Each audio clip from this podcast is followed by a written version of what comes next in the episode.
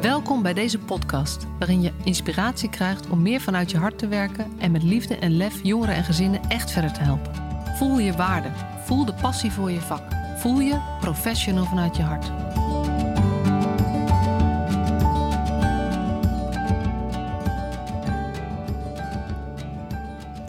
Ja, wat leuk dat je weer luistert. Een nieuwe aflevering van de Professional vanuit je hart podcast. En ik praat verder met Tina van Wouw. Ik weet niet of je de vorige aflevering gehoord hebt, maar die zijn we geëindigd met een cliffhanger. En vanaf daar pakken we de draad gewoon weer verder op. Tina van Wouw is, uh, uh, komt uit het onderwijs, uit de onderwijswereld. Um, houdt ervan om, uh, houdt van mensen die niet passen. Misschien maar kan ik het zo wel zeggen. En maakt zich ontzettend hard voor dat we uh, de samenleving, het onderwijs anders inrichten. Waardoor er geen mensen zijn, meer zijn die niet passen, omdat wij gewoon niet meer denken in hokjes. En uh, daar heeft ze uh, ontzettend veel ideeën over en daar praat ik heel graag over door. Dus welkom terug. Wij praten gewoon verder, maar je komt eigenlijk terug. Ja, dat is zo. hey, waar we mee afsloten, um, dat geld. Is maatwerk ja. duurder? Is geld het probleem van maatwerk? Um, nee, ik denk, ik denk dat, er, dat er meer dan genoeg geld is. We roepen natuurlijk altijd dat geld het probleem is. En dan gaan we weer extra potjes geld creëren. En, en dan is het weer op en dan hebben we het weer niet. En volgens mij is er genoeg geld. Maar um, omdat we het vanuit het aanbod steeds invullen. En zekerheid zeg maar willen hebben. Omdat we het willen plannen en vooruit willen berekenen ja, vergeten we daarmee eigenlijk de kansen die er zijn om verschillende potjes geld bij elkaar te brengen. Het klinkt misschien een beetje vaag, maar um, ik denk dat, dat, dat, dat we ook, hè, als je het hebt over het ontwikkelen van jongeren, niet alleen naar onderwijsgeld moeten kijken, maar naar al die andere potten geld die er zijn. En, en maar die potten geld die praten niet met elkaar. Um, en dat vind ik, vind ik zo zonde, want uiteindelijk uh, hoor ik dat zo vaak. Dat mensen zeggen, ja, dat, dat wil ik wel, maar dat kan niet, want er is geen geld voor.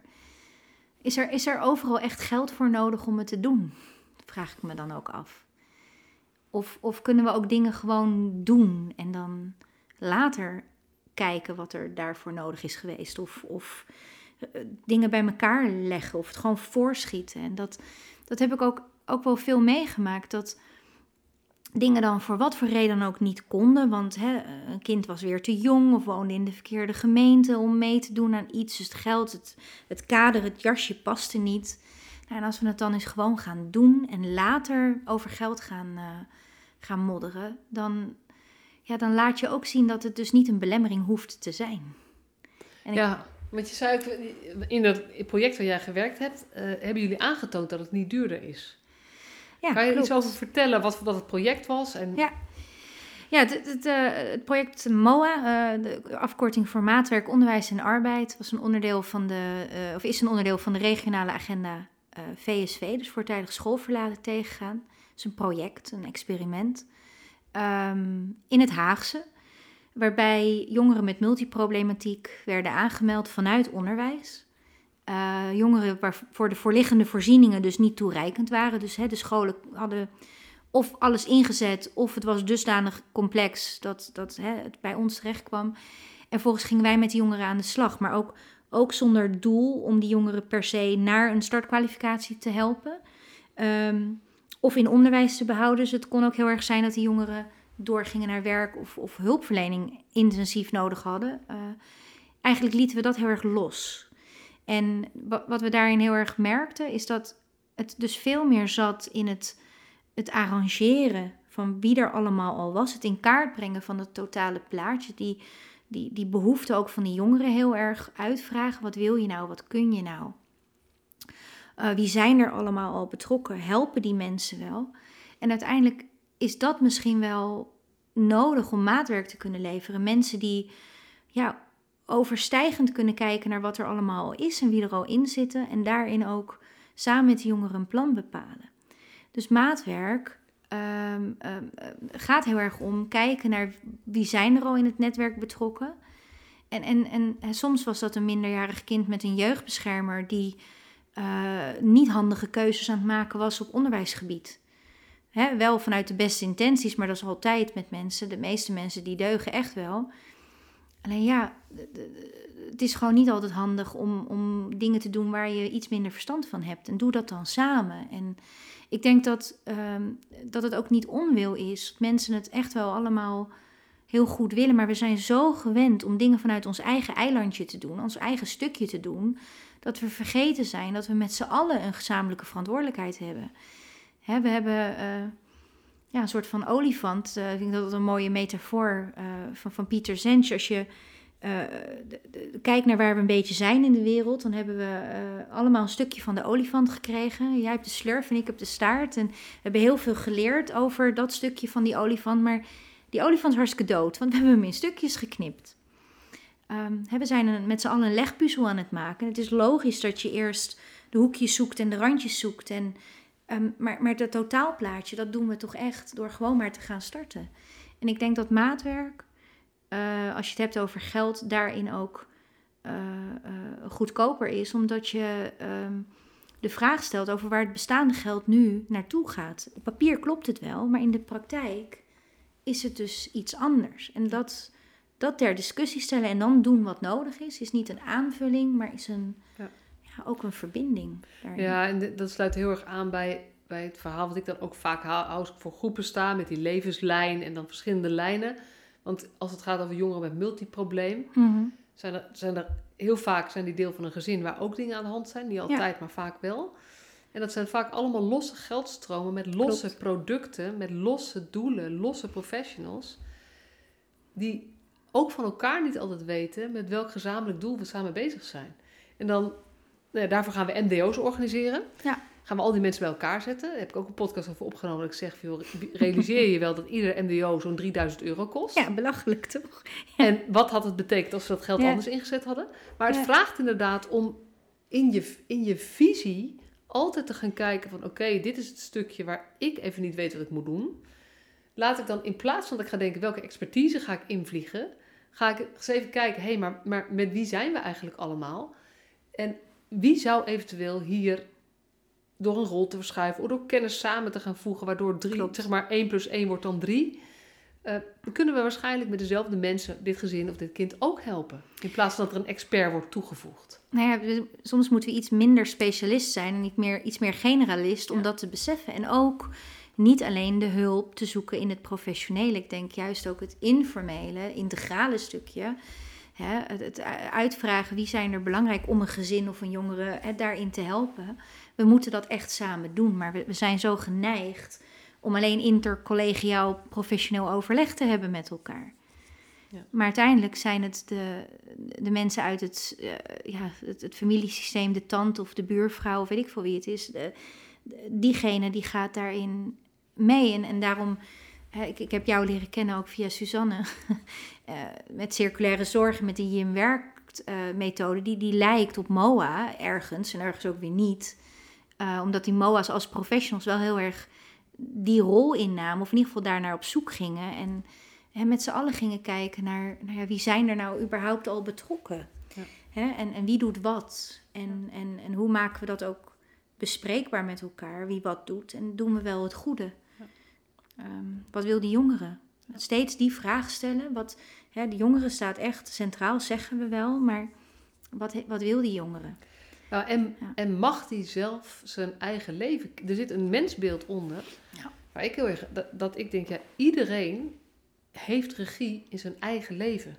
Ook al kiest de jongere iets wat ik niet zou gunnen... of waar ik een andere keuze... of waarvan ik eigenlijk denk, dit is echt het stomste wat je kunt doen... Ik heb echt de overtuiging dat je mensen de autonomie moet geven over hun leven. Dus als ik Ja. natuurlijk zal ik dan in, in open gesprek met de jongeren zeggen van joh, weet je, je wil dat, mag ik mijn mening geven? Zit je erop te wachten? Nou, dan zegt hij ja of nee. Dus als hij nee zegt, dan denk ik oké, tong afbijten, dat. Als hij ja zegt, zeg je oké, weet je, ik geef je mijn mening, maar het is niet wat je moet doen. Nee. Dit is hoe ik het er en ik wil dat jij je eigen keuze maakt. Ik denk als we mensen helpen om hun eigen keuzes veel meer te maken, en dan maak je soms onhandige keuzes. Die heb ik ook gemaakt in mijn leven. Maar dat is That's wel life, waarmee ja. ik nu zeg maar ben gekomen waar ik nu sta. Nou ja, en, en ook hè, als je iemand anders natuurlijk iets aanreikt wat niet past en, en ze maken een andere keuze, betekent dat niet dat wat je ze aanreikt weg is.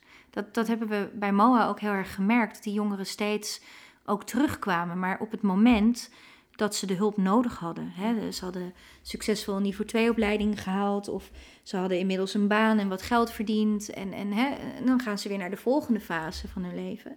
En dan hadden ze weer even opstartproblemen, voor wat voor reden dan ook. Of er kwam weer iets terug in hun leven en dan vielen ze weer even terug. En dan is er hulp nodig. Maar wat we heel erg doen nu met geld, is dat we het aan de voorkant willen regelen. We willen het voor zijn, maar we voorkomen het daarmee niet. We maken het eigenlijk ingewikkelder. Ja. Weet je, en, en, en dat heeft natuurlijk heel erg te maken met hoe we vanuit controle en beheersing en vanuit de ministeries en dat gefragmenteerde hiërarchische dingen hebben ingericht al die tijd. En nu proberen we dat los te krijgen naar, naar, naar ketensamenwerking, maar we verliezen daarin dat gemeenschappelijke belang wat we allemaal hebben. Los van uit welke tak van sport we komen. Want of je nou een professional bent of je bent de ouder, je wil het beste voor. Dat kind.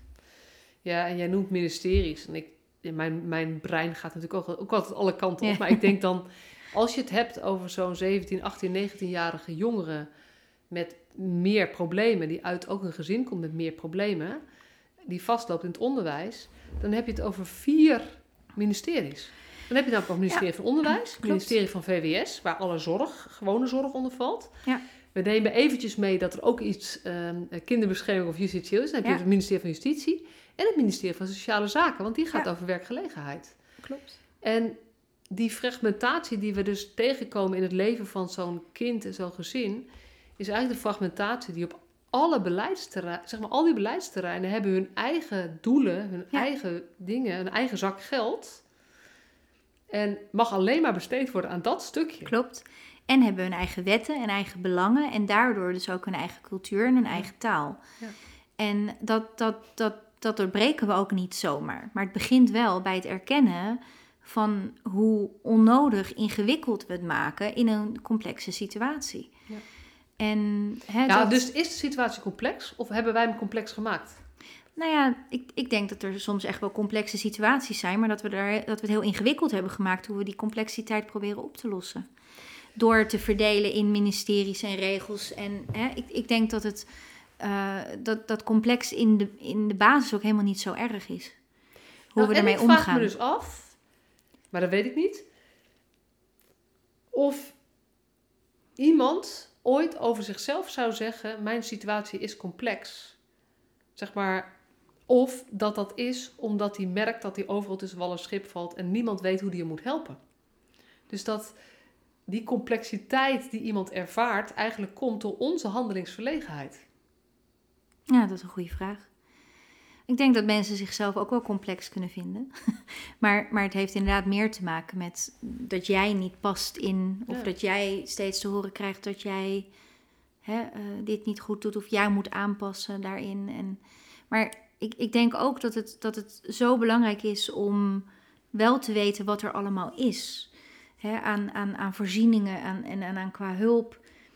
En, en dat generalistische kijken, hè, op, op hoofdlijnen erboven stappen, betekent ook dat je dat gaat zien. En vanuit onderwijs merk ik gewoon dat. Hè, je hebt het nu net even zo opgezomd, die verschillende ministeries. Maar dat, er zijn echt maar weinig mensen die dat weten. Er zijn weinig mensen in het MBO die weten wat een doelgroepregister is. Of hoe ze de WMO of de JMO kunnen inzetten. Of hè, dat er leerlingenvervoer mogelijk is vanuit de gemeente.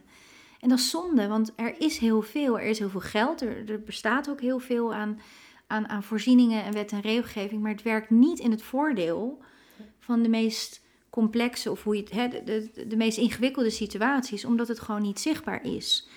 En nou ja, dat, dat is ook een van de redenen dat ik ehm, eh, ja, ook, ook met, met, met dat promoveren begonnen ben, om het bruggetje maar te maken, is omdat ja, ik word er ook heel blij van om, om dat dan te versimpelen en inzichtelijk te maken. Want ik denk echt dat het beter kan en simpeler kan. Maar dan moeten we dat wel samen doen. Ik kan niet in mijn eentje dat omver krijgen. Maar ik kan wel steeds meer mensen meenemen in ehm, de overtuiging dat het, dat het simpeler kan, dat het beter moet. Want waar gaat je promotieonderzoek over? Ik doe onderzoek naar de, de helpende en belemmerende factoren rondom jongeren met multiproblematiek. Eh, in die MBO-leeftijd. Dus, ehm, En dat gaat dan heel erg over ja, toch wel de, die plekken der moeite die we hebben, die we ook allemaal weten. En ik noemde er al eerder een aantal, hè, als een kind 18 wordt of hè, als een woonplaatsprincipe niet, uh, niet matcht. Maar het zit ook gewoon heel erg in regie. Wie doet wat, wie neemt daarin de leiding, weten we op hoofdlijnen wie er allemaal betrokken zijn. Uh, en ja, vanuit onderwijs uh, bieden we wel de juiste vormen van onderwijs aan voor een kind. Um, en kunnen we daar ook dingen in doen? En, en, en hè, passend onderwijs of, of inclusief onderwijs, ja, het zou eigenlijk een werkwoord moeten zijn en niet een uitgangspunt. Maar de realiteit is dat het gewoon niet zo flexibel nog is. En kijk, ik, ik vind het fijn om te praten over ondersteuningsbehoeften van kinderen, van, van, hè, in de bredere zin. Want uh, een, een, een, jongere van, van 23 uh, in het MBO die twee kindjes heeft die heeft misschien helemaal niet zo'n ingewikkelde ondersteuningsbehoefte. Die, die kan gewoon niet fulltime naar school. Of die wil graag de woensdagmiddag vrij. En, en, en, en, en dat lukt ons dan niet helemaal. Hè? Waarom werken er in het MBO genoeg jonge ouders die, die misschien ook wel de woensdagmiddag vrij zouden willen om hun kinderen van school te halen? En die het prima zouden vinden om dinsdagavond daarvoor uh, lessen te draaien. Maar die scholen staan leeg in de avond. Ik vind dat hele wezenlijke vragen die we, die we kunnen stellen. Want de middelen zijn er, het geld is er, de gebouwen zijn er, de mensen zijn er. Maar we zijn zo gewend om dat niet te doen. Uh, ja, dat, ik, dat ik echt denk dat het heel belangrijk is om, om, om veel minder vanuit aanbod te kijken, maar echt te kijken vanuit de vraag.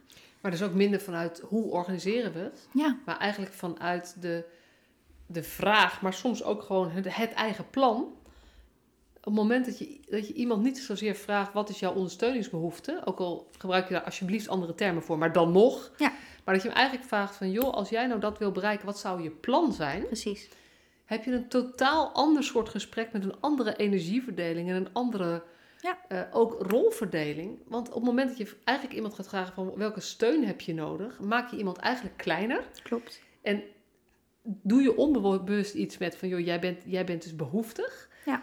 Dus ik zou, ja, als het aan mij ligt, zou het woord ondersteuningsbehoefte, uh, laten we het alsjeblieft in de prullenbak gooien. Um, en laten we het veel meer hebben over, laten we mensen helpen om hun eigen plan te maken, zodat zij hun doelen kunnen bereiken. En als dat eigen plan, als daarin staat, ik wil graag één keer per week even een, een, uh, een afspraak met, uh, met mijn mentor, ja. om even te praten over de, de hoofdlijnen, want anders raak ik de draad kwijt. Dan noemen we dat dus niet meer ondersteuningsbehoefte, maar dan noemen we Nee. dat gewoon een vraag. Die stellen we aan de mentor en dan kan de mentor ja en nee op zeggen. Klopt. Nee, je, hebt- je, hebt- je hebt gelijk. Ik weet alleen geen betere term. en, en weet je, het gaat, het gaat veel meer om inderdaad, wat heb je nodig? Of, of hè, soms weten mensen ook niet wat ze nodig hebben. Maar ik vind het zelf, voor mezelf ook vind ik daar- dat ook een heel ingewikkelde Ja. vraag. Is het ook? Omdat vooral als we vragen, dat je, dat je dat ook nog eens gaat beschrijven voor het komend half jaar. Terwijl ik precies. denk, ik, ik heb ooit geleerd van de Nissan de Neta. Dat is mijn onder, het begin van mijn ondernemersreis was dat. En hij, had toen de Business Bootcamp, dus dan zat hij met duizend ondernemers in een zaal. En eh, hij doet dat niet meer, maar dat is heel leuk. Maar hij zei, een goed plan heeft maar één stap, namelijk de eerste. en toen dacht ik, als we dat nou als uitgangspunt zouden nemen voor het werken met mensen. Ja. Dus dat we niet vragen, hoe denk jij je diploma te halen over twee jaar? Wat heb je daarvoor nodig? Dan gaan wij kijken of we het kunnen organiseren. Mhm. Maar dat we eigenlijk vragen van, joh, wat wil je nou? Ik wil eigenlijk graag mijn diploma halen. Oké, wat heb je dan, zeg maar, hoe, wat heb je dan nodig? Of hoe wil je het voor elkaar krijgen dat je dan de komende maand naar school gaat? Nou en ja, daar een antwoord precies. op, Ja. dat organiseren en dan zeggen, oké, we zijn een maandje verder. Wat heb je nu? Dus, en dan pas stap. Maar dat, dat tweede plan heeft dus ook maar één stap. Ja. En dan houden we veel meer de regie bij degene van wie het leven is. Eh, ja, in een andere term, in de jeugdzorg, eh, zijn nu bij, bij eh, Jeugdformaat en bij Entree Lindenhout, waar we met deze manier van werken een beetje bezig zijn, Mhm. zijn we afgestapt van hulpverleningsplan, behandelplan, whatever. Hebben we het over toekomstplan. Ja. Wat, en dat, weet je, dit zeg ik heel mooi. Ik weet ook dat die term nog niet altijd gebruikt wordt, maar dat is wel. We merken dus dat dat bij jongeren zo'n ander effect heeft, omdat we ze vragen: wil jij je toekomstplan maken? In plaats van we moeten nog een hulpverleningsplan maken. Ja, en mensen zijn geen plannen ook. Hè? Dat, ik bedoel, ik, ik word daar ook mur van, van alle plannen en uitgewerkte formats. En, dat is in het lesgeven ook. We willen dan lesplannen en uitgewerkte de, de, de cir- cyclussen van, van hoe je dat de komende zes weken gaat doen. En, en als er iets gebeurt in jouw klas, omdat er iemand is overleden of omdat er iets in het nieuws is, dan gaat dat, dat gaat gewoon voor. Dat is gewoon secundair. Uh, of de, de, de, lesstof is dan gewoon secundair aan wat er op dat moment speelt in een groep mensen of in het leven van een persoon. En um, ook een diploma is geen doel aan zich. Nee. Hè, mensen, ik, ik geloof dat echt, dat, ik, en ik hou van onderwijs, vind onderwijs echt alles, maar we leren ons hele leven lang. Totdat we uitgeleerd zijn en dan gaan we misschien wel dood. En, en ook, ook hè, als, je, als je oudere mensen ziet, als die door blijven gaan met leren. En ook op oudere leeftijd nog iets nieuws gaan doen. Ja, dat, dat doet gewoon iets met je. Dat is een oerbehoefte. Leren is een oerbehoefte. En school uh, is dat ja, minder, omdat het gaat om. Maar school is een middel in plaats van een doel. Ja, precies. Dus het is niet eens diploma is een, een, middel, maar eigenlijk is school een middel om die groeibehoeften van mensen, uh, om die een soort van te kaderen of een plek te geven. En dat is ook iets wat, ja, ik weet niet wat jij ervan, die vergelijking die wel eens gemaakt wordt van mensen zijn eigenlijk net als planten. Als ze niet groeien, gaan ze dood. Ja, dat, dat is letterlijk zo. Ja, als je die, maar als je de juiste omstandigheden creëert rondom een plantje, dan kan iedereen tot bloei. Dan komen we weer, weer uit op leer en leefklimaat en de cactus in het water. Maar het, het, het is natuurlijk wel zo. En in het onderwijs zijn we ook een beetje vergeten dat het, dat het niet alleen maar gaat om dat kwalificerende stukje, maar ook om dat worden wie je bent. En, en jezelf leren kennen, in aanraking komen met nieuwe dingen, andere mensen ontmoeten. Uh, je plekje vinden in de maatschappij. Het zijn zulke wezenlijk belangrijke onderdelen van, van onderwijs. Maar het is best, want we zijn het vergeten, maar, maar volgens mij gaan daar ook wel echt um, felle discussies over. Over wat is de verantwoordelijkheid van het onderwijs of zo. En zijn er ook wel, ja. is er ook best wel een hele grote club die zegt van nee, maar wij zijn voor die didactiek, punt. Is dat echt een... Klopt. Dat is toch ja, groot deel van de onderwijsmensen volgens mij die dat zo ziet. Ja, ik weet ook niet of ik hier de stem van het hele onderwijs uh, daarin vertegenwoordig. Sterker nog, ik denk het absoluut niet. Nee. Ehm, maar het mooie is juist dat, dat in het onderwijs beide uh, gelijk hebben. Hè, de, de, de, die didactische kant die is er ook, uh, maar die hoeft niet in de weg te staan van, van dat pedagogische stukje. Het is echt beide. Uh, en hoe, hoe krijg je dat ook in een school ja, op een goede manier met elkaar in samenwerking? Waarom laten we de mensen die goed zijn op dat didactische in de rol vallen om, om die zorg te dragen en omgekeerd? Dat is, waarom doen we dat? Ja. Um, maar ik denk wel dat, dat onderwijs um, heel veel met perspectief doet en met sociale ontwikkeling. En dat is ook iets wat ik in mijn onderzoek heb onderzocht, is naar enerzijds kijken naar perspectief, maar ook kijken naar hoe ziet dat er nou voor zo'n jongere uit in die schooltijd. Want er gebeurt een hele hoop in die leeftijd in je leven. Je gaat allerlei fases en processen door en je ontwikkelt zoveel over jezelf. En, en dat zagen we natuurlijk ook in coronatijd. Dat, dat jongeren echt schade hebben opgelopen. Niet zozeer op, op onderwijsachterstanden, dat, dat, dat repareert zichzelf. Maar echt in sociale ontwikkeling. Jongeren kwamen echt in, in een, in, uh, tot de conclusie dat ze heel eenzaam waren. En, en, en dat ze geen netwerk om zich heen hadden. Uh, en, en dat is zo wezenlijk belangrijk om netwerk te maken in je schooltijd. Als je dat vanuit huis uit niet hebt meegekregen. Het is echt heel bepalend. En, en de relatie tussen sociale netwerken en multiproblematiek is heel erg groot. En toch investeren we niet in die sociale netwerken creëren voldoende. Terwijl dat nodig is om de veerkracht en, en, en, en geloof in jezelf te vergroten. Om uiteindelijk je perspectief te vergroten. Ja, en dan is. Dan is um... Ik geloof namelijk niet dat je iemand, dat je een sociaal netwerk voor iemand kunt organiseren. Ik vind zelfs, ik weet dat heel veel jongeren in de jeugdzorg de, het doel, uh, en ook soms ouders het doel krijgen, sociaal netwerk vergroten. Mm Het is een onmogelijke opdracht. Um, maar ik denk dat wij als professionals met z'n allen een andere houding moeten aannemen. En gewoon veel meer moeten doen in het uh, versterken van wat er is in plaats van het overnemen van waarin het netwerk tekortschiet, want dat is wat we vaak proberen, zeg maar. Dat is veel meer zeg maar, plek geven en die verbinding versterken. Want dan is die eenzaamheid ook minder. En wat jij je hebt natuurlijk, maakt natuurlijk best wel een onderscheid in. Je hebt kinderen of je hebt mensen die opgroeien in een, ehm, een sociale omgeving, een gezin. Mhm. Waarbij je kan zeggen, ja, dus daar is overal is iets, maar daar is grotendeels wel steun. En je hebt een groep kinderen die heeft dat niet. En juist voor die groep zullen we meer moeten investeren in dat netwerkstuk, zeg maar. Terwijl juist dat ook de groep is waar eerder experts worden ingevlogen en meer geprofessionaliseerd wordt en het netwerk minder belangrijk wordt gemaakt. Ja, terwijl, en dat is misschien ook de definitie van wat is een sociaal netwerk. Ehm, maar, maar waar doe je een beroep op? Als je naar uh, gemiddelde jongeren kijkt die een steunend netwerk heeft en die moet stage lopen, ja, dan is het, hé hey, paps, mams, wie ken jij, help me eens. En dat gaat dan vanzelf. En, en dat heb je dus gewoon veel minder als je dat vanuit huis uit niet hebt geleerd. Ehm, veel jongeren die, die, die ik tref, ik werk natuurlijk met jongeren met een wat oudere leeftijd, die bijvoorbeeld een jeugdzorg uh, of een jeugdzorg plus verleden hebben. Die zeggen ook, ja, mijn sociale netwerken zijn gewoon niet oké geweest. Van huis uit niet, maar ook de mensen die ik tijdens mijn tijd de jeugdzorg heb ontmoet, die hebben ook allemaal een hoop ellende. Ik wil daar niet mee in contact blijven. Dat doet pijn. Ik wil juist andere mensen om me heen waar ik me. Ik wil zien hoe het er ook anders aan toe kan gaan. En dat, dat herken ik wel heel erg. Ik was heel blij om op jonge leeftijd bij andere gezinnen aan tafel te kunnen schuiven en te zien wat er daar gebeurde.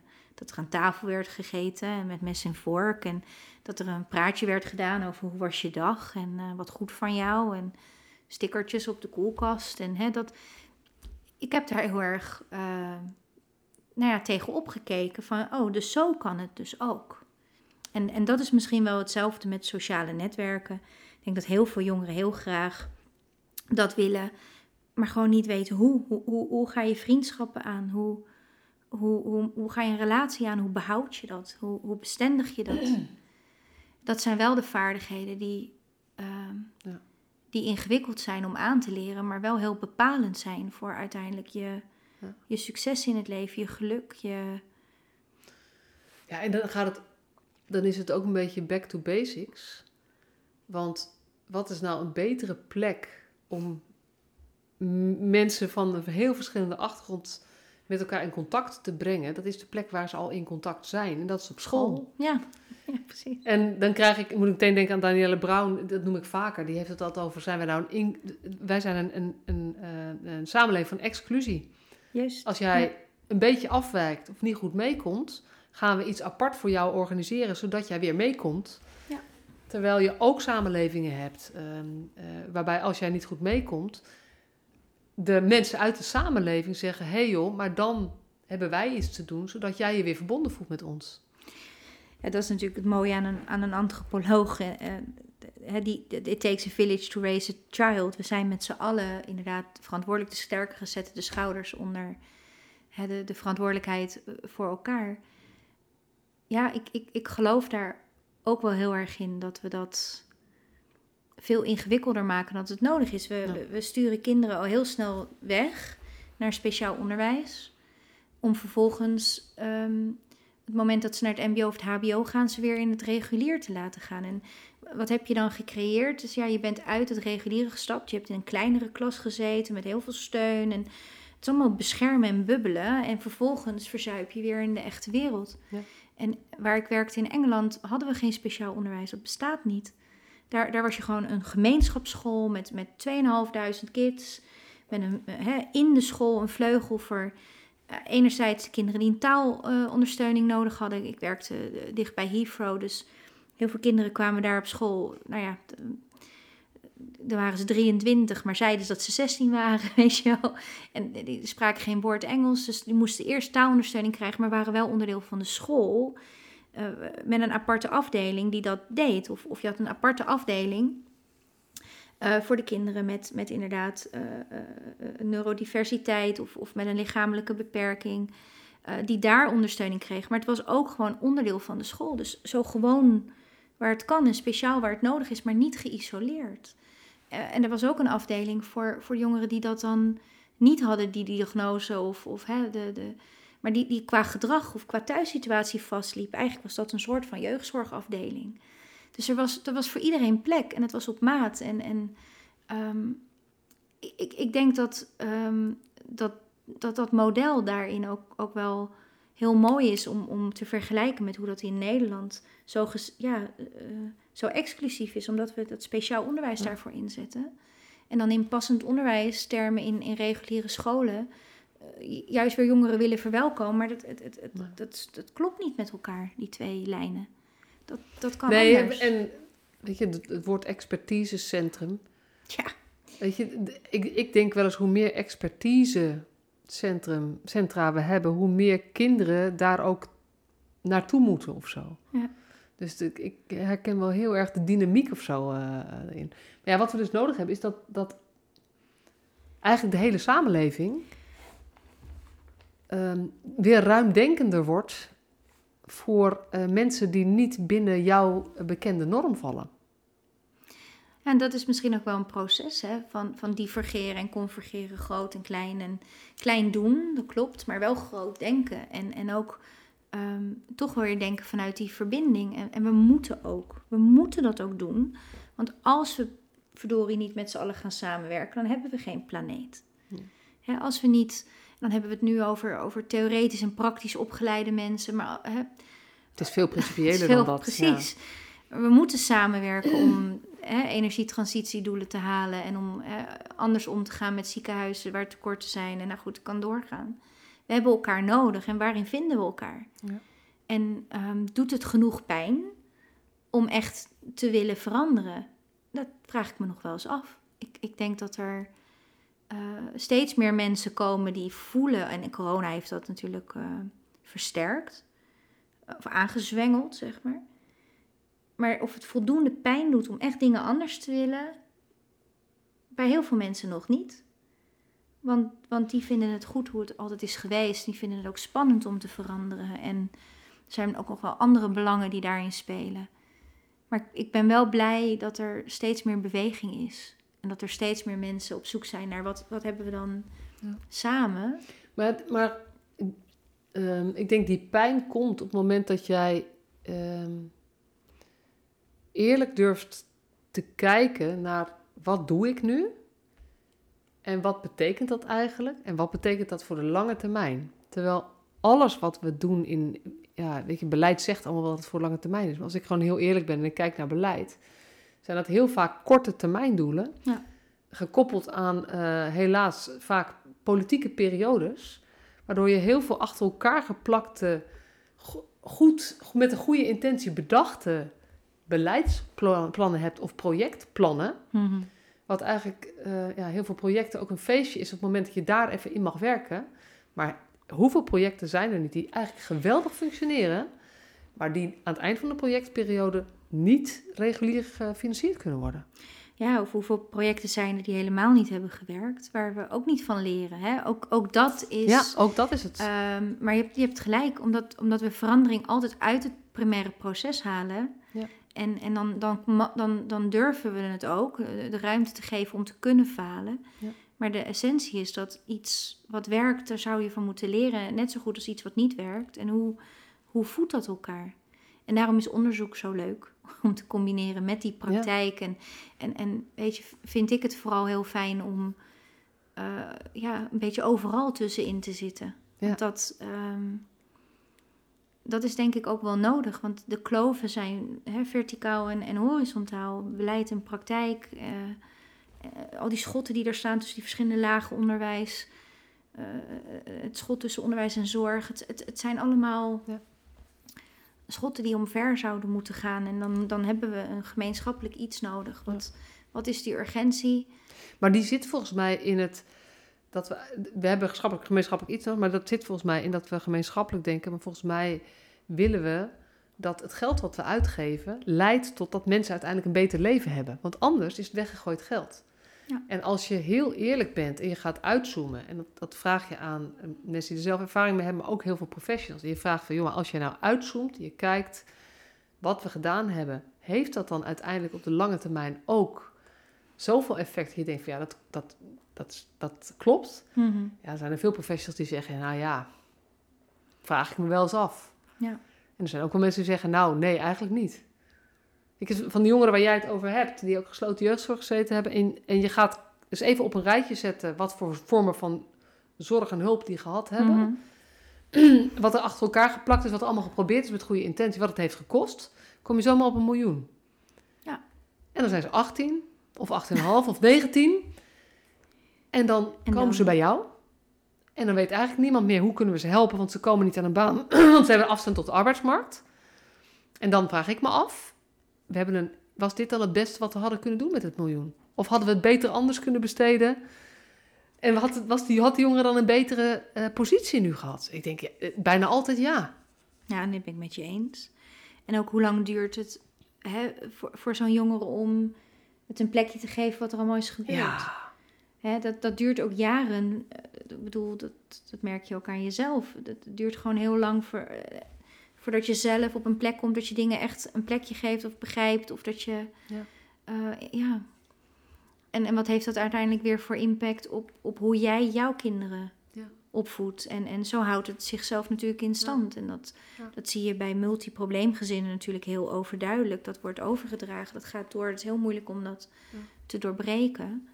En er zijn allemaal individuele professionals die in hun, de periode dat zij betrokken zijn, echt proberen het goede te doen. Ja. Maar dat allemaal los van elkaar doen. En ehm, dat is natuurlijk iets waar jij ook mee bezig bent. Van hoe kunnen we nou zorgen dat we elkaar beter gaan begrijpen? Want als we schotten willen laten zakken, zullen we elkaar beter moeten gaan begrijpen.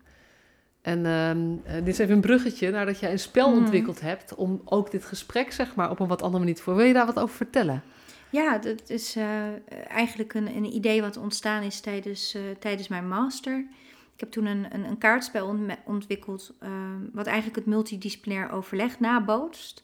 Want ik zag gewoon zoveel situaties dat er tien man om zo'n jongere heen stond. En dat ik, ja, dat, dat, hè, we kennen elkaar helemaal niet. En dan moeten we in een uur een, een besluit gaan maken. Dat, het, het, het, is onveilig en ook gewoon onbekend. En, en, nou en in, dat, in dat kaartspel wat ik heb gemaakt. ehm, ehm, zitten verschillende rollen, eh, zowel uit onderwijs als uit zorg, als eh, mensen uit het, eh, het informele netwerk. En vanuit daar kun je dus met groepen professionals, dus in eerste instantie heb ik het veel met verschillende professionals gespeeld, bij gemeentes, in de zo- jeugdzorginstellingen of aanbieders in scholen. Je trekt dan een kaart, het is een beetje weerwolven, maar dan voor professionals, waardoor je gedwongen wordt om in die schoenen van die professional te stappen. En dat is soms heel tegenovergesteld van hoe jij werkt en hoe jij handelt en de cultuur en de taal die jij ne- meeneemt vanuit je rol. Maar dan ga je pas echt beseffen ehm, hoe dat voor een ander is. Ook omdat je het in spelvorm doet. eh, Waardoor er ruimte is om daarover te grappen en te grollen en, en aannames en Ja. allerlei belangen ook naar boven durven te komen. Ja, want het is bijvoorbeeld, ik ben jongerenwerker. Ik zou Ja. aansluiten bij zo'n zorg, zorgoverleg, eh, Eh, en ik eh, doe hier dan mee. En ik krijg dan een kaart van de jeugdbeschermer. Ja. En daar staat dan ook op, als jeugdbeschermer, Is dit je doel? is dit je doel? Ja. En, en dan nou ja, word je niet gedwongen, want niemand dwingt je, want je doet mee aan een spelletje. Maar dan is het eigenlijk je uitdaging om zoveel mogelijk de rol te spelen zoals het jeugdbeschermer zou zijn. Ja, of wat jouw aanname is, of jouw, ervaar, jouw, jouw blik is op hoe die persoon die rol doet. En Ja. dat is heel interessant. Want dan krijg je de situaties dat mensen bijvoorbeeld heel blauw en heel ingewikkeld gaan doen bij een leerplichtambtenaar. Want dat is hun ervaring. Terwijl ja, dat, dat is natuurlijk in de basis helemaal niet, niet zo dat alle leerplichtambtenaren zo zijn. Eh, maar ja, goed, het doel is het, het zorgen dat iemand naar school gaat. En nou goed, dus je dwingt mensen om in die kaders te stappen en, en daardoor En vanuit het- die kaders te gaan denken. Vanuit als je vanuit, dit kader moet denken, hoe zou ik dan hier nu inkijken en Ja. hoe zie ik dan eigenlijk de werkelijkheid? Dus je, je Ja. maakt, je ziet natuurlijk ook heel vaak van dat je eh, een zes, is dat nou een zes of een negen? Het is maar net aan welke kant je staat. Ja, precies. Nou, dat. En uiteindelijk bereik je het besef dat mensen weglopen en, en inderdaad inzien. Het is eigenlijk heel ingewikkeld om in de rol van die ander te staan. En jeetje, wat hebben we het ingewikkeld gemaakt met elkaar. En god, die jongere had geen kaart. Dat, die zijn we dus ook weer vergeten. En we hebben over die jongeren zitten praten en niet met. En, en, en, en die persoon is de hele tijd genegeerd. En, en, dus het is, en het is ook grappig in een groep, hè, waarbij de een wat expressiever is en wat, wat, wat makkelijker in die spelrol schiet. Maar het, het, het, het voor spelen zijn we ook vergeten. Misschien is dat wel de essentie. En dit is wel ook een linkje, denk Ja. ik, naar waar jij vandaan komt natuurlijk. Als kunst, eh, da- daar zal dit, dit deel van jouw brein, zeg maar, eh, eh, is natuurlijk bij het ontstaan van zo'n idee, krijgt dat ook wel veel ruimte. Ja, het is, het is natuurlijk wel creatief om, om, om die dingen bij elkaar te zetten. Maar ook met beelden en vormen en met... Ja, ik, ik, maak dit kaartspel nu ook samen met, met een van mijn oude collega's. Dat is een, uh, uh, een kunstenaar, dus die, die, die schildert nu portretten van al die verschillende rollen. Alleen dat proces al is natuurlijk heel interessant, ja. want wat voor beeld roept het bij je op als je denkt aan een jeugdreclasseerder? Wat voor iemand is dat over het algemeen? En is dat in Friesland anders dan in Groningen of, of, of in, in Limburg? Of hè, welke, welke, welke karakteristieke, stereotype beelden komen er naar boven als je denkt aan een jeugdbeschermer of aan een ambulant hulpverlener? Hè, dat, het is heel grappig om te zien wat er daarin gebeurt, want elk vooroordeel heeft ergens natuurlijk ook een soort van waarheid. Ja. en het is gewoon oké om daar dus over te praten, om dat te benoemen. Dat is misschien ook wel nodig, ja. om het gewoon die kaart op tafel te leggen. Dit is hoe het is en, en nou ja, goed, hoe gaan we samen daar, uh, ja. daarmee om? Ja, en dat is, dat is, dat is ook... Ik, ik kan me zo goed voorstellen dat het werkt. Omdat ik ook gezien heb, als je mensen zo die oefening laat doen met die 6 en die 9... Mm -hmm. Dat er altijd iemand is die zegt van... hé, hey, maar als we allebei erboven gaan hangen, zien we hetzelfde. Ja. Nee, dus dus het, het is een middel om... Dit is ook geen doel op zich. Het is, nee. het is geen doel om deze, uh, zeg maar, elkaars perspectief te begrijpen. Maar het doel is eigenlijk, als we elkaars perspectief beter begrijpen... kunnen we eigenlijk veel meer vanuit de gezamenlijke visie gaan kijken... en naar dat gezamenlijke doel gaan kijken. Precies. En wat vrijer kijken van... oké, okay, maar als we dan met deze mensen aan tafel zitten... wie kan dan welke rol pakken... Ja. Uh, zodat we die ander helpen om zijn eigen weg te volgen. Juist. Want we zijn ook anders. We ja. zijn niet gelijk, we zijn gelijkwaardig, maar we hebben wel andere rollen. We zijn andere mensen, we hebben andere ervaringen. Ja. En, en, en juist dat is mooi uh, als je dat als kracht kan zien en niet als belemmering ziet. Ja. Ja. Hey, je vertelde ook dat je dit, dit, dat, dit spel nog, dat je dat nog gaat uitbreiden. Ja, de, de, we gaan het uitgeven via Akko. Oh. Uh, super gaaf om te zien dat er uh, ook de ruimte is om dat dus, dus breder te maken. Want ja, ik heb dat ooit ontwikkeld voor die MBO-leeftijd. Want daar kwam ik natuurlijk zelf uit. En, en nu wordt het spel straks uh, uh, zoveel groter dat het ook voor PO en VO en MBO en HBO inzetbaar is. Maar ook voor de zorg. Omdat ik zo gedreven ben om onderwijs en zorg dichter bij elkaar te brengen. Hoop ik dat op die manier voor onderwijs, zorg, maar ook het sociale domein en alle collega's die vanuit de gemeente en, en andere rollen daarin betrokken zijn, om iedereen daarin mee te nemen. En, en, en, en ook de, uh, de informele rollen, omdat ja. we het echt samen moeten doen. Dus het spel wordt, wordt heel uitgebreid qua kaarten, zodat je daar echt een selectie uit kan maken die past op jouw context, op jouw setting. Um, en dan hoop ik dat het uh, de dialoog op gang brengt, uh, mensen inspireert, zaadjes plant in mensen hun hoofd, zodat er iets gaat lopen, maar, maar het ook misschien wel gewoon al helpt op de leraaropleiding of op, op de social work uh, opleiding of waar dan ook voor, voor studenten die die ervaring nog niet hebben. En dan ook op een andere manier gaan kijken naar hoe die context er is en hoe, hoe kunnen we dat anders doen. Ja. ja, want dat is natuurlijk volgens mij wat ons bindt, is dat we ons verbazen over hoe complex we met z'n allen dingen maken. En dat we allebei zien, het kan simpeler en op zoek ja. zijn naar maar... maar het, dat krijgen we alleen maar voor elkaar als mensen het ook simpeler gaan doen. Dus we zijn onwijs op zoek naar, naar middelen om mensen te helpen om het voor zichzelf simpeler te maken en het net een klein beetje anders te doen. En dan te merken, hé hey, verrek, maar dit, dit levert mij, hier, ik word hier blijer van. En het levert meer resultaat op voor degene voor wie we het doen. Of het nou een ja. gezin is, of een jongere, of een whatever.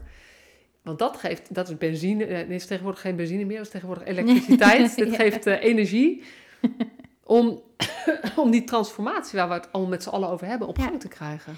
Nou ja, en die transformatie of die, die, die behoefte dat dingen veranderen, die voelen we denk ik wel, maar we moeten het nu ook gaan doen. En hoe doen we dat?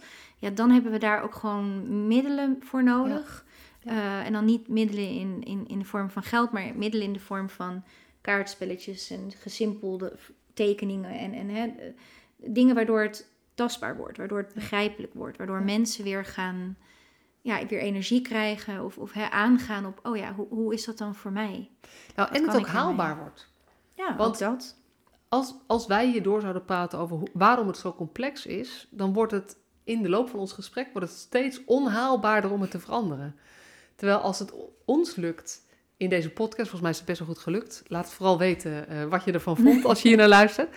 Um, Maar als het ons lukt om te benoemen van ja, het lijkt complex.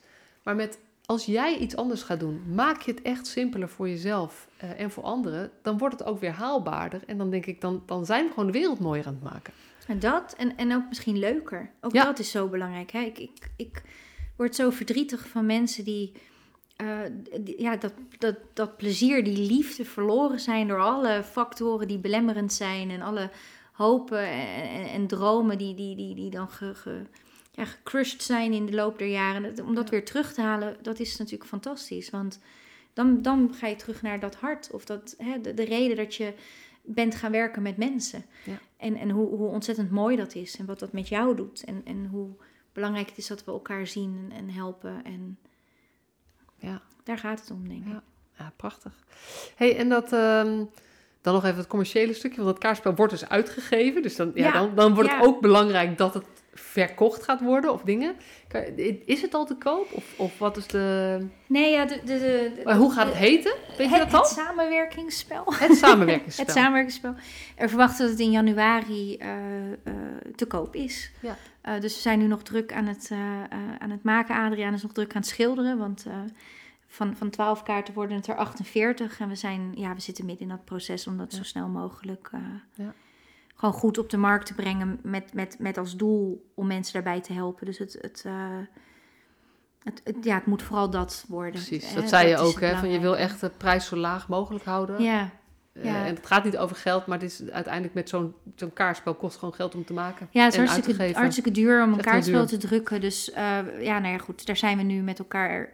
En, en dan, dan zet je ook de kracht in van een uitgever die Ja. die middelen heeft. En, en, en wij die het idee hebben. En dat is alleen maar heel mooi dat je elkaar daarin vindt. En eh, eh, Ja. omdat je wil dat er dingen ja, voorhanden komen voor mensen om Ja. naar een toekomst toe te gaan die anders is.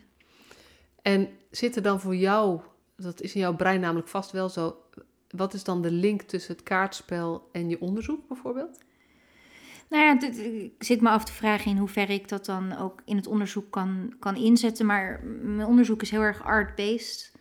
Dus weer terug naar de roots en naar, naar hoe kan je kunst en beelden en, en, en tekenen en creativiteit ook inzetten om dingen te onderzoeken. Want ja, ik ben niet een onderzoeker van vragenlijstjes en cijfers. En hè, ik, ik, ik, wil, ik wil vooral dingen naar boven halen op manieren die ja, misschien niet, niet gesproken of beschreven zijn, maar wel er op een andere manier uit kunnen.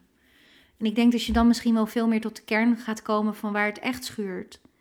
Want we kunnen wel dingen vragen, maar of mensen daarin dan een eerlijk antwoord geven, dat, weet ik niet. Mensen, mensen hebben altijd te maken met belangen en, en met, met, met kaders waar ze zich binnen moeten houden. Maar en, voordat ja, je ergens woorden voor hebt of taal voor hebt, moet je het wel bewust zijn. Terwijl Ja. op het moment dat je op een andere manier vraagt, kan je ook het onderbewuste ehm, eh, aanspreken en meenemen in de be- in beweging. eh, ja. Zeker. En, en nou ja, een, een plaatje zegt meer dan duizend woorden. Is Ja. niet voor niks een, eh, een uitdrukking. Dus het is alleen maar heel gaaf om te zien dat, dat er dus blijkbaar ook in de wetenschappelijke wereld ruimte is voor zo iemand als ik. En, en hè, je daar je weg in vindt. Maar dat, dat er ook steeds meer ruimte komt om op andere manieren onderzoek te doen. En, ehm, en echt praktijkgericht ook eh, aan te sluiten op waar de behoefte zit. Ik denk Ja. dat dat Mooi. onderzoek aan zich is geen doel, maar, maar onderzoek inzet om dingen te veranderen is, eh, ja, is een mooi middel. Ja, ja heel mooi. Hey, eh, volgens mij hebben we met deze twee podcasts eh, is het redelijk gelukt om, om de breedte van jouw verhaal op allerlei manieren aan de orde te laten komen. Is er nou iets waarvan je denkt van ja, als mensen één ding onthouden van deze twee podcasts, eh, of iets wat je nog niet gezegd hebt, ik denk wil je nog toevoegen, waarvan je denkt van ja, maar dit is voor mij echt, hier gaat het om, dit is de kern. Nou, ik denk, denk dat het ehm, gewoon heel goed is om te beseffen dat we het samen moeten doen en, en dat we inzicht moeten krijgen op wat dat dan is. En als laatste, we hebben het in het gesprek hiervoor wel benoemd, de, de website WAL is, is een mooi voorbeeld daarvan. Eh, dat is ook iets wat vanuit projectgeld is ontstaan met de behoefte om eh, dingen vindbaar te maken. Eh, het is een website voor de regio Haaglanden, maar het zou veel breder kunnen, waar, waar jongeren, maar ook alle mensen om jongeren heen een vraag kunnen stellen. En zo op de juiste plek aan hulp kunnen komen. Dus zonder dat daar een commercieel belang in zit. Of wil je gewoon dat mensen de juiste hulp krijgen, die, die er vaak wel is, maar je moet net weten hoe je daar komt. Ja. En, en ook die complexiteit versimpelen of hè, mensen sneller Ja. ergens brengen, dat, dat scheelt tijd en, en, en zoeken en dan blijft er meer tijd over voor elkaar. Ja. Ehm, dat vind ik ook een mooi, mooi voorbeeld van, van iets wat, wat ontstaan is uit een idee en, en vervolgens maar gewoon is gegaan. En waar het naartoe gaat, weet ik niet, dat zien we wel weer. Maar het heeft wel de intentie om ehm, dichter bij elkaar te komen, Ja. om elkaar te vinden en om met z'n allen te werken aan iets gezamenlijks. Ja, en ik, je, hebt, je hebt mij, volgens mij was buiten de podcast verteld waarom het WAL heet. Ja, dat vind ik, zul je daar een misschien is dat een mooie, mooie afsluiter. Nou ja, het is, het is dus een, een, een- een soort van zoekmachine die dingen automatiseert. En eh, ja, een soort van digitale sociale kaart.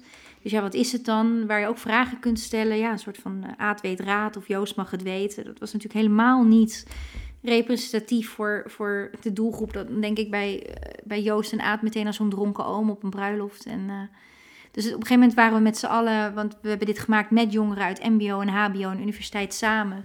Dat maakt het ook gewoon zo gaaf eh, aan het brainen van hoe gaan we dit noemen. En, en ja, een van onze stagiaires was een jongen uit Syrië. En die heet Wael. En toen werd het grapje, ja, maar Wael weet het wel. En, en toen op een gegeven moment vroeg ik aan Wael, wat betekent jouw naam nou eigenlijk? En toen zei hij dat zijn naam in het Arabisch betekent hij die in tijden van nood verder helpt. Nou ja, dan, dan, dan ben je er. En het, het bekt ook nog lekker Haags.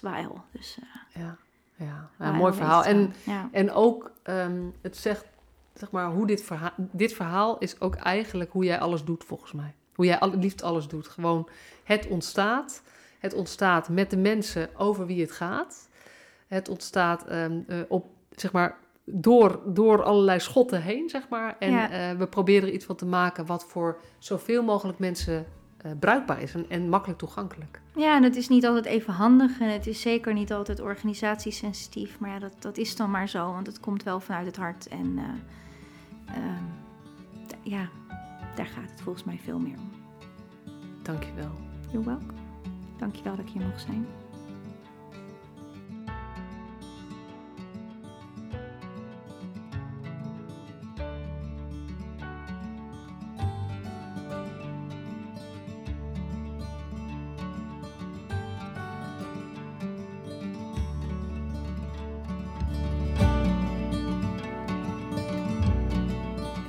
Superleuk dat je weer luisterde naar deze podcast. Dankjewel. Nog even kort een paar belangrijke dingen. Ten eerste, het is mijn missie dat de jeugdhulp weer een sector wordt waarin bevlogen, liefdevolle professionals jongeren en gezinnen echt verder helpen.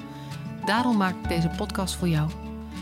Wil jij deel uitmaken van deze beweging van Professional vanuit je hart, waarin professionals elkaar steeds opnieuw inspireren? Begin dan met het lezen van mijn boek. Je kunt de eerste hoofdstukken helemaal gratis lezen. Ga naar professionalvanuitjehart.nl slash boek. Ten tweede, wil je alle podcastafleveringen overzichtelijk onder elkaar? Abonneer je dan op deze podcast. Klik in je podcast-app op de button subscribe of abonneren. En elke keer als er een nieuwe podcastaflevering gepubliceerd wordt, ontvang je automatisch een berichtje. Ten derde, ondersteun je mijn missie? Geef me dan een review via je podcast-app, bijvoorbeeld iTunes of Spotify. Op die manier kan ik nog meer professionals bereiken. En ken je een collega voor wie deze podcast ook interessant is? Dan zou het super zijn als je hem of haar de podcastaflevering doorstuurt. Bijvoorbeeld door de link te kopiëren via Spotify. Ik vind het altijd heel leuk om berichtjes te ontvangen van luisteraars om te horen wat je van een podcast vindt, of als je misschien vragen of suggesties hebt. Of als een aflevering je een bepaald inzicht heeft gegeven of er iets in beweging is gekomen. Stuur me dan even een berichtje op masha.professionalvanuitjehart.nl via de website of stuur me een connectieverzoek op LinkedIn.